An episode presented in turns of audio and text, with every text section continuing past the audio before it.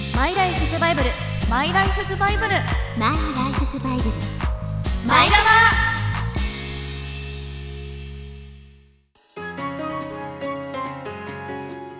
皆さんこんにちはマイライフズバイブル略して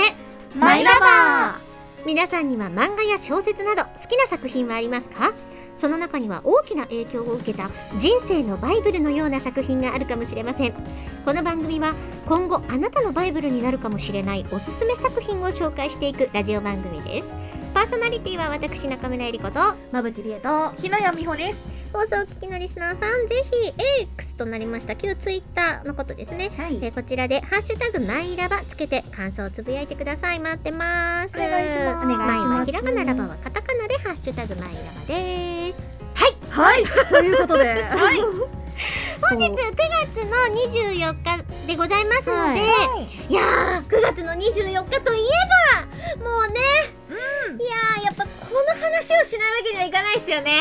なんだなんだ24にはほど近いい9月の23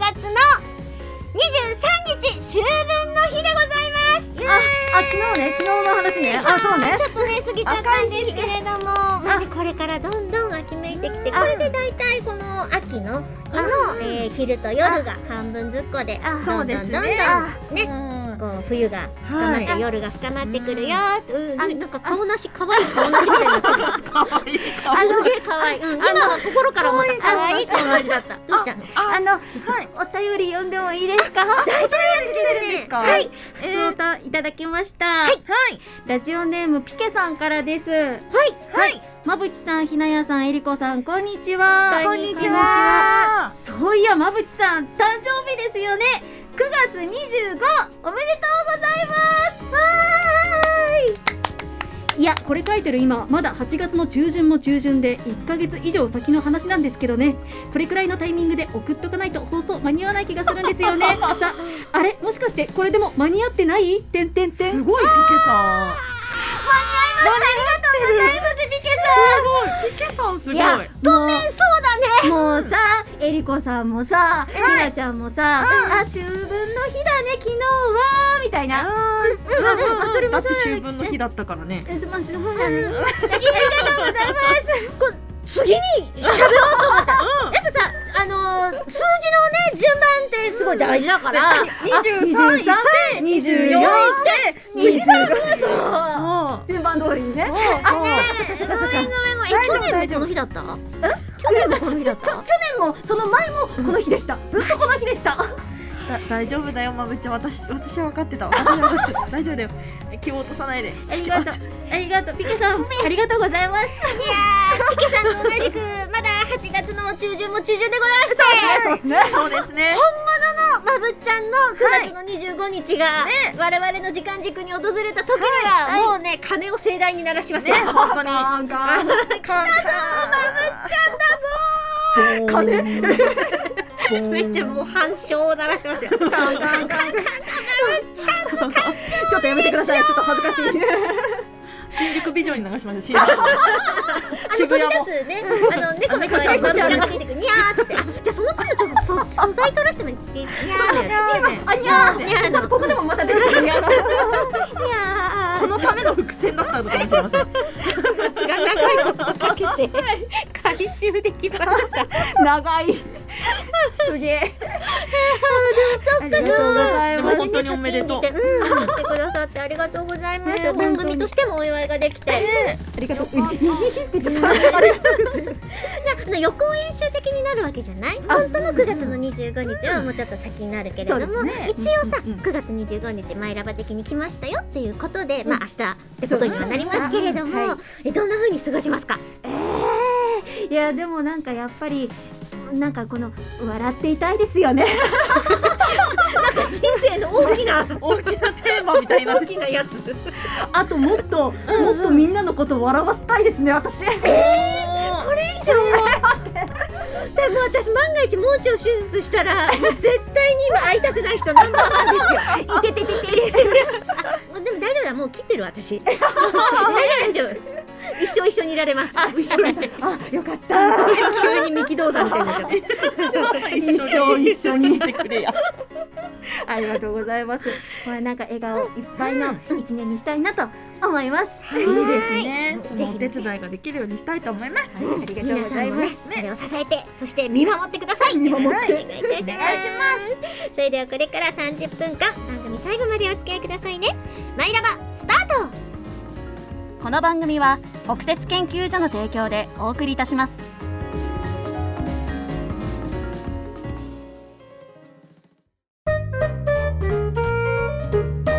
マイラバ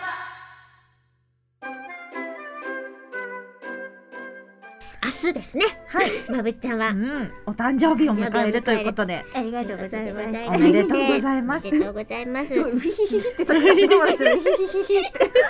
それを聞いてね、我々も笑顔になりますよな。っていますよ。嬉しいです。そしてですね、あのカレンダー見てもらうともうわかると思うんですけれども、9月は、えー今日がは最い。後の放送日とはいそうですそうね。ですなね。ります、そしてアーカイブであったりとかもねずっと聞いてくださっている方にとっては、えーこうまあある種刻んでくださっていた9月だと思うんですけれども、9月の冒頭で、えーあのお知らせをいたしまそうしでた。すね。はい、ひなちゃんが9月で卒業をなさるということで、えー今日はですねはい。もうひなちゃんが思う存分はい。語れるような。語れるような、もう本当のマイラバを持ってこようと思って、いうんろいろ悩みまして、うんうん。やっぱりこれじゃないかということで、うんおお持ちしましたお。願いいたしますはい。今日紹介するマイラバ作品は、美女と野獣です。いやーずっと好き。ねほわほわそほう。わほわほはい いやなな生歌が聞け ました。いや、実はちょっとアイドルマスターと悩んだんです。前にちらはいっとね、はい。持ってきてくれたことありましたもんねそうなんですよ、うんうんうんちょっと悩んだんですよ、うんでもやっぱりなんか自分のすごく根底にあるルーツで何が一番大切大切な作品なんだろうって思ったらもうこれだって私が多分ですけど、うんあのやっと言語を操れるようになったかなぐらいから見てるんですよ。本当に小さい時はかい、らちっね。ちゃい時から、って考えたらいやこれだな私にとっての一番のマイラバ作品は、と思ってお持ちしました。うん出し惜しみなんかね、はいすることないですよ、うんそうですね。うんで、まあ、あらすじとかね、皆さんもご存知かなとは思うんですけそど。うはいあの美女と野ね獣であございのま美す女と野獣です。あの美しい村娘のベルが魔法で野獣に変えられた王子様と本当の愛を育むという、うん簡単に言うとそのいったストーリーになっております。うんうん野獣人気すごいよね、うんんいやねもう番組で何度言ってきただろう。私は美女と野獣に性癖を歪ませられたって。ずっとずっと言ってた。ずっと言ってたし、野獣はずっと野獣であれ。野獣であってほしいと思って そこはもう激しく同意ですよ、うん王子様に変身した瞬間のその幼い頃の私誰あそう 本当に王子には悪いけど、うんもうもうねもう悲しくなったもんね本当にいやベベルがあなたなのねって言うんですよその変あーわった時そうだにね、そうだね。だ誰 変わ特にね子供だとねうんうんったシーンも見ているはずなのにうん、ってなっちゃうっていうわかあるるやつ。私が好きになった野獣じゃないってなっちゃうんですよね、うんうんまあでも本当になんだろうあのシーンもまあちょっとあの順序をよく後で語るんですけど、うんはいはいまあなんかなんで私がこの「美女と野獣」の作品がとっても好きなんだろうなって思った時に、うんプリンセスっていっぱいいるじゃないですかディズニー。いっうぱんいいる。うんでも私思ったんですよもしかしたら違うかもしれませんでもほん最初からプリンセスじゃないプリンセスってベルだけじゃないと思ってああ、そう。もしかしたら違うかもしれないですよちおょーっと他の作品にあの私はあの、あまり詳しくないのでただ村娘からその王子様と恋に落ちてプリンセスになるっていうのはベルだけじゃないかなと思って、まあ、確かにあのシンデレラとかも、うん姫ではないけれど貴族あそうのですそうで例すだっねたりうねんうんうんうんしますね。なので、うんうん位が全然平民農民なのうでん、確かにうはんうんうんい、フランスの田舎の農民の娘っていうところからって考えるとベルだけじゃないかなって思った時に何でしょうやっぱ親しみやすいキャラクターだなっていう思うのもありますし、うんなんかそのサクセスストーリーじゃないですけど、うんその自分らしくいたがために野獣のことを野獣の姿であっても愛せることができて、うん。で最後ハッピーエンドにつながるっていうところであだからその自分のままでいていいんだよっていうメッセージ性がすごく「美女と野獣」には込められているなっていうのを今回改めてこう見返してきたんですけど、うん見返してきて思ってね、だから私は「美女と野獣」が好きなんだっていうのを再認識することができました。うん確かにねはい、でなんですが皆さんにお伺いしたいんですけど「うん美女と野獣」何作品であの何作品頭に浮かびますか今でねもパッと2作品ですお私も二二作品実写が一つと,、はいはあいとえーとアニメうんアデニィズメニとー映画こっちをね私はやっぱ先にですよね見ましたけれども、あの私はですね今まで3作品見てるんですよ。はい三つ3つ見てます。オリジナルで作ったとかいや違う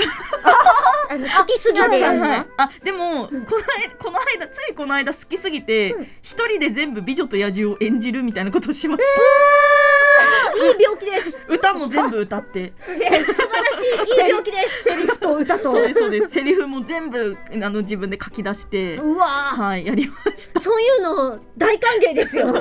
大好きすぎて全部やるっていうのをやったことがあるんですけど、でそれとは違う、まあそれとはまた違って供給されたものがあそるんう供ですね給されたもので、ままず一つはその、ディズニーアニメーション映画の「美女と野獣」うん皆さんが思い浮かべる「ベルと野獣」のお話ですね。で二つ目え実写版なんですけどこれ「美女と野獣で」うんクリストフ・ガンズ監督版うんうんが一作品です。うんでこれが何かというとこのディズニーアニメーションの「美女と野獣」とはまたストーリーが結構ガラッと違っていて。原作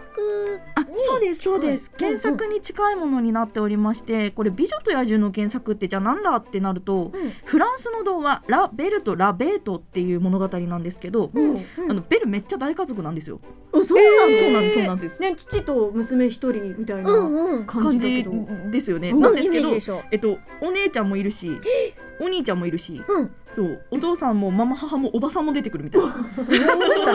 すごいね。原作はそうだそうなんでへーす。うんうでん翔歌が落ちぶれるところから物語が始まって。はねあはあはあね普通に銃撃シーンとかもあったりなんえかすごく見応えがある。だからうん、なんて言うんでしょうディズニーアニメーションだと本当にその緩やかに2人の仲が深まっていって確そ,、かにそうだねの愛し合うっていう感じなんですけど、どちらかというとその本当に監禁してうん全然愛を育んでいないのに、うんなんかなんて言うんですかこうお互いのことがやっぱり一緒に過ごしているから、うんちょっとずつ知っていって、あうんうんあまあ一緒にいてやってもいいかなみた いな。ああなんか表向きはでたおそらくちゃんとその愛は深まってるんですけど、うんでもそれがなんかそのディズニーアニメーションとか、うん、あのまあ後で言うそのディ美女と野獣の作品に比べると、なんかあんまり愛っていうものがバーンって押し出してないような作品になります。うん、うん私確かにあのイメージすると、えっ、と、そう人間愛でもあったり、あとはさ、その親子愛みたいなものとかも、我々がねイメージしている美女と野獣の中には結構ふんだんに愛愛を軸ううをにんうん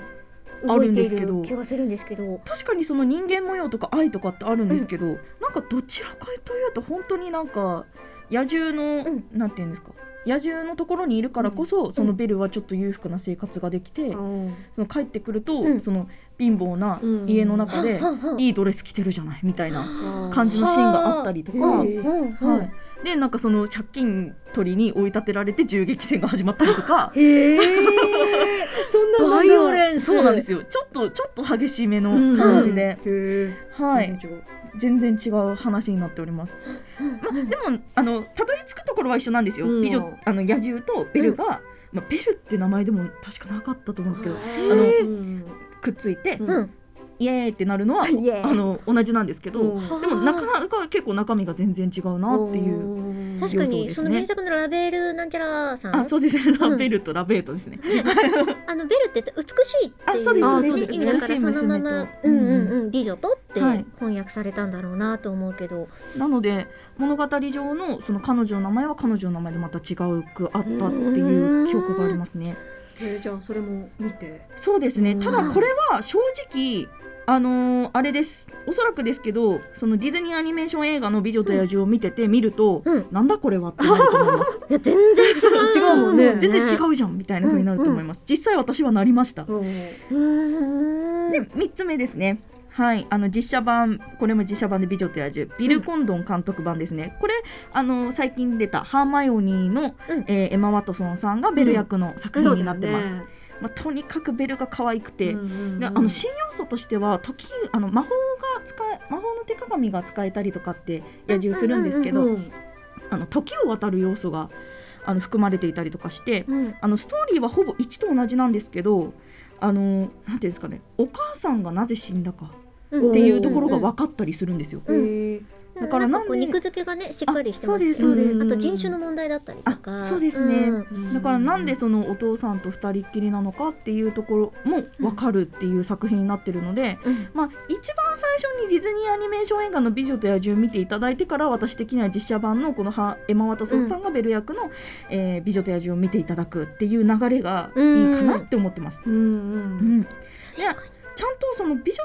アニメーションの方の「美女と野獣」だとあんまりその時間系列っていうのが見えてこないなって思うんですけど、ああどれくらい一緒に過ごしてるかとかそうです一緒に過ごしてるかとかその使用人の人たちが家具だったりとかうんにいろいろ変えられちゃってると思うんですけどそれがどれだけ年月が経ったかうんっていうところの時間軸がそん野なに獣がどれくらい一人ぼっちであそうですそうですうん孤独にっうんうんていうところとかね描かれててないと思うんですけどこの実写版の「えっと美女と野獣」ですとそのおはなんていうんですか使用人とストーリー上バトルになるシーンがあるんですようんうんうん街の人と使用人があのバトルになるシーンがあるんですけどそこで「えあの時の?」みたいな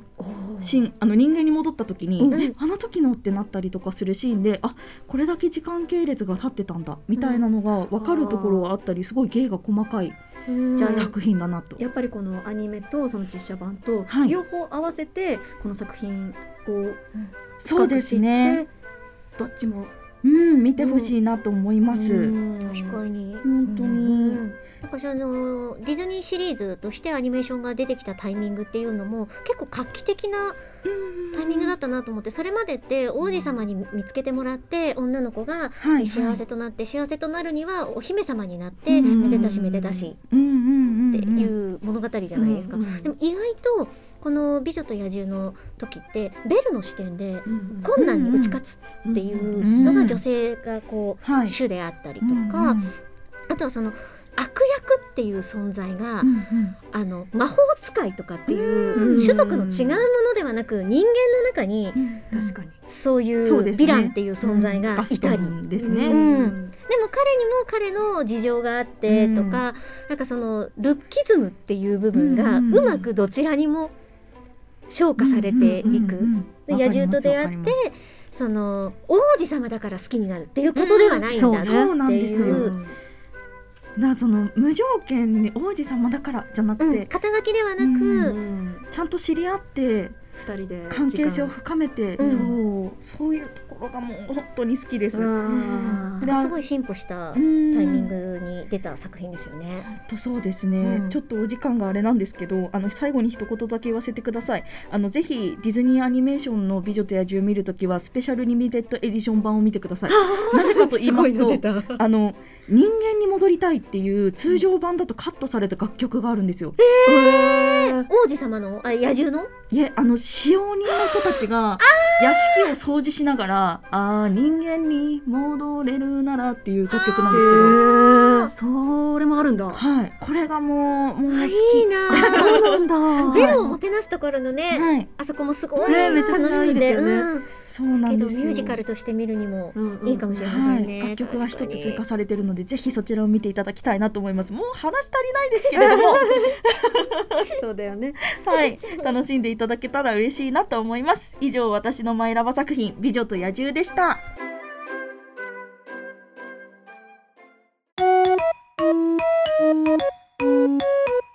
マイラバ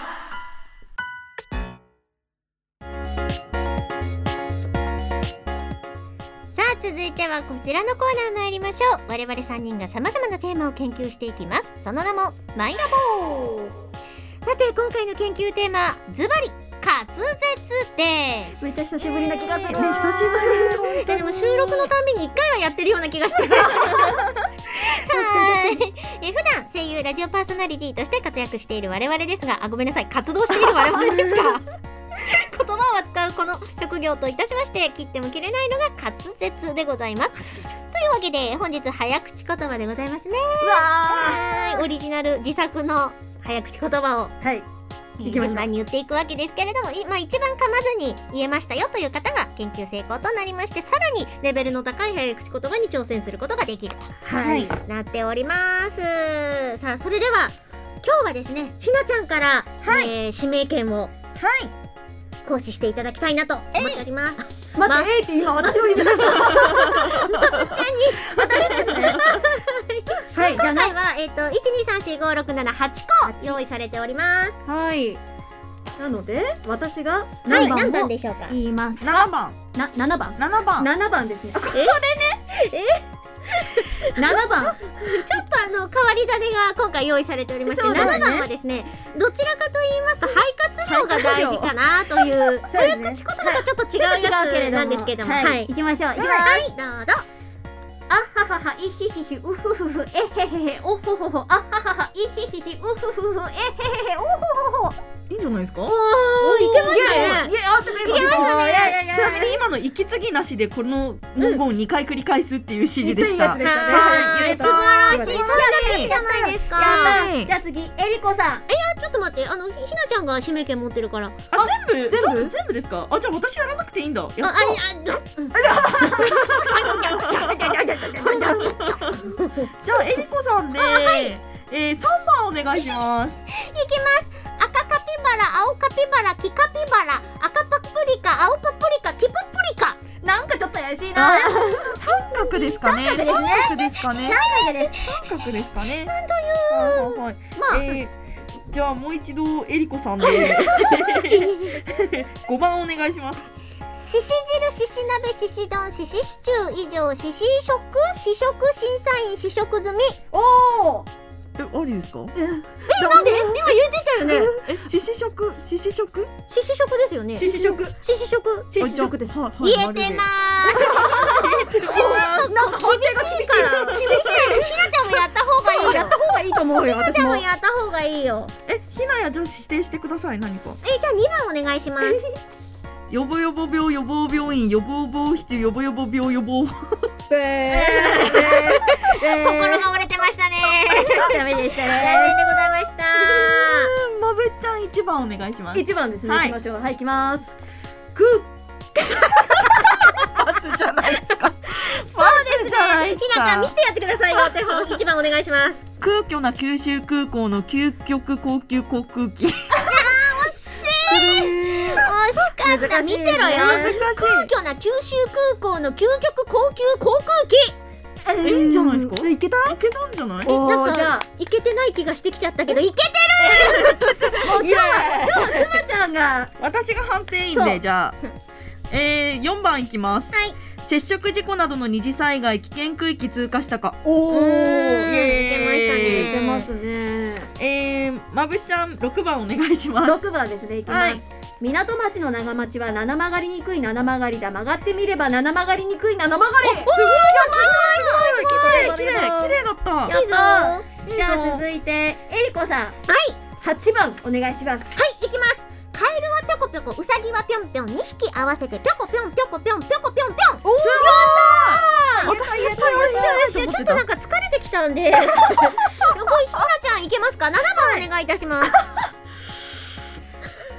ちゃんと行きつけちゃんと行きつけ 残念でござい ま した言う前かたら自分で息吸って面白くなっちゃいましじゃあひなちゃん何がいいですかたえー、まぶあでもなえりこさんねじゃあ6番お願いしますはい、行きます。港町の長町は七七ワイワイワイにゃんにゃんにゃん。はいいやいやいやいやダメですはい。悔しい。え、これひなちゃん言えます。おー港町の長町は七曲がりにくい七曲がりだ曲がってみれば七曲がりにくい七曲がり言えてる言えた言えたよ言えてる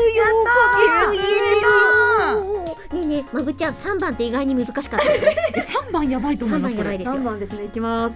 赤カピバラ青カピバラ黄カピバラ赤パプリカ青パプリカ黄パプリカカンカンカンカンカンダメですかダメですかダ メ正直ダメです。ダメです三角ぐらいですね。誰か二番、二番言える人。二番二番、二番だったら言える人。あ、じゃあひなちゃん、ラスひトなちゃんラストチャンスでもう一回頑張りましょうよ。予防予防病予防病院予防病室予防予防病予防法おえー達成カンカンカンカンカンカン時すご間いいっぱいですか、これで。はいそうですねはいはいねということではい、はい結果発表ですえっと成功できた数が一番多い人が多いのはひなちゃんとえりこさんが3回ず3回ずつつで成きまし功たイ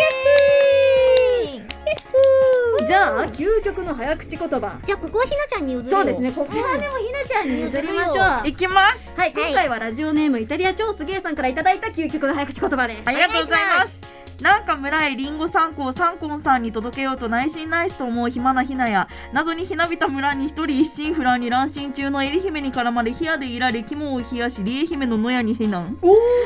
ちょー惜微し妙かだっな イントネーションが分からなかったですた惜しかった 今ね、はいえっとた謎にひなびた村でかな謎にどっかひなびた村でどっかえいあーなんかねどっかがね手の幅が違ったんです、だからイタリア超すげえさんだけがあ違うなって と思いますただ言えてるか言えてないかで言えたら言えてましたなんか無理やりいい感じに終わった気がする我々3人の力をもってすれば、はいだいたいどんなことだって研究成功できますよイエーイということで最後にね優秀の美を飾ることができました、ひなちゃんが本日研究成功となりますえーマイラボではこれからもどんどんいろんなことを研究していきますよ皆さんもアイディア等ありましたら送ってください以上マイラボでした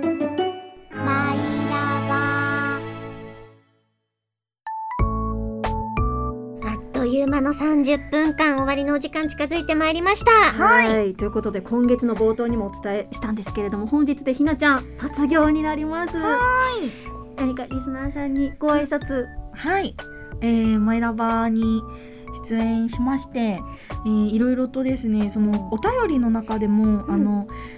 私が一番嬉しいなと思ってたのが、うんうんそのえりこさん、まぶちさん、うひなやさんこんこんにちは、うんうんほんとひなやの名前も入れてくれるっていうのがすごく嬉しいなと思っておりました。おーねなんていうんですかね私の、うん作品紹介を通じて読んでいただいたっていうようなお声がツイッター、うんうん今 X ですねですけどもまあまあ当時はツイッター、うんはい、を通してあのお声届けていただいたりとか、うんまあ、私のねツイッターをフォローしてくださったら方がいらっしゃったりとか、であの私なりにあの皆さんともやっぱり交流を取りたいなと思ってツイッターに「いいね」を押したりだとか、まあ、ちょっと気になったものにはリプ返信したりだとかっていうこともしてたんですけど、まあ、それにもね温かく返してくださったりとかっていうところで、あのこのラジオを通じて私の大好きを皆さんにお伝えすることもできましたし、あの皆さんの大好きもね知ることができてあ本当に楽しい一年でした、うんありがとうございました、